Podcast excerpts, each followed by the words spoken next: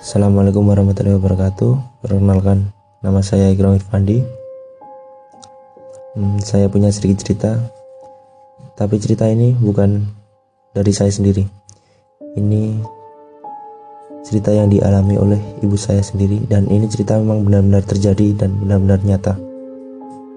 Nah, pada saat itu saya masih duduk di bangku kelas 4 SD. Itu sekitar tahun 2009 saya mendengar cerita itu setelah seminggu kejadian. Nah, awal mulanya hujan lebat dan kami sekeluarga sudah tertidur lelap. Dan pada pukul 2 dini hari, ibu saya terbangun karena ibu saya mendengar pintu kamarnya itu seakan terbuka dengan sendirinya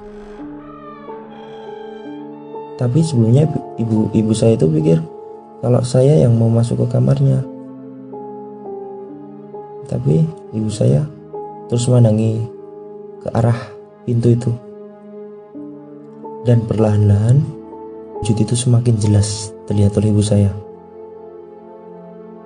Dan seakan-akan sesosok makhluk itu tahu kalau ibu saya itu memandangi uh, memandangi ke arah wajahnya tersebut. Terus dipandanginya, wujud itu semakin mendekat dan kemudian ibu saya melihat dengan jelas makhluk itu seperti seperti dibilang seperti nenek-nenek tapi uh, wajah wajahnya itu uh, berwujud ya sudah nggak karuan jadi matanya itu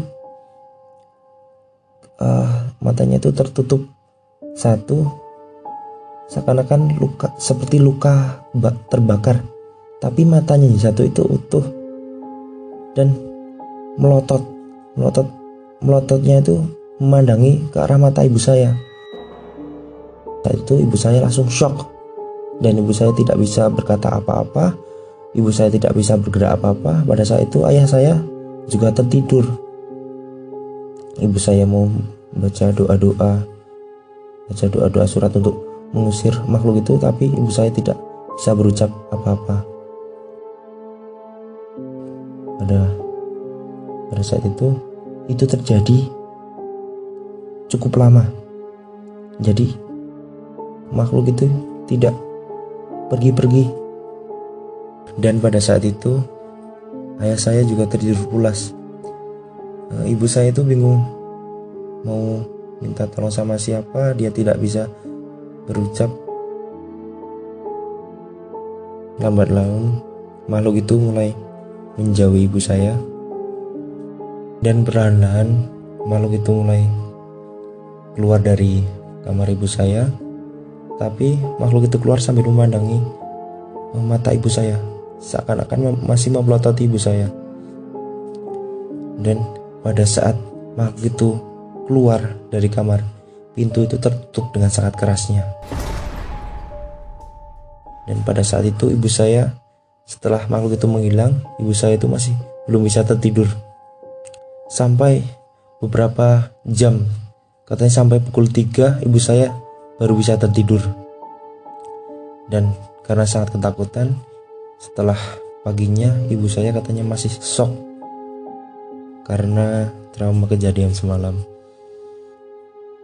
dan ibu saya cerita selang satu minggu sesudah kejadian itu.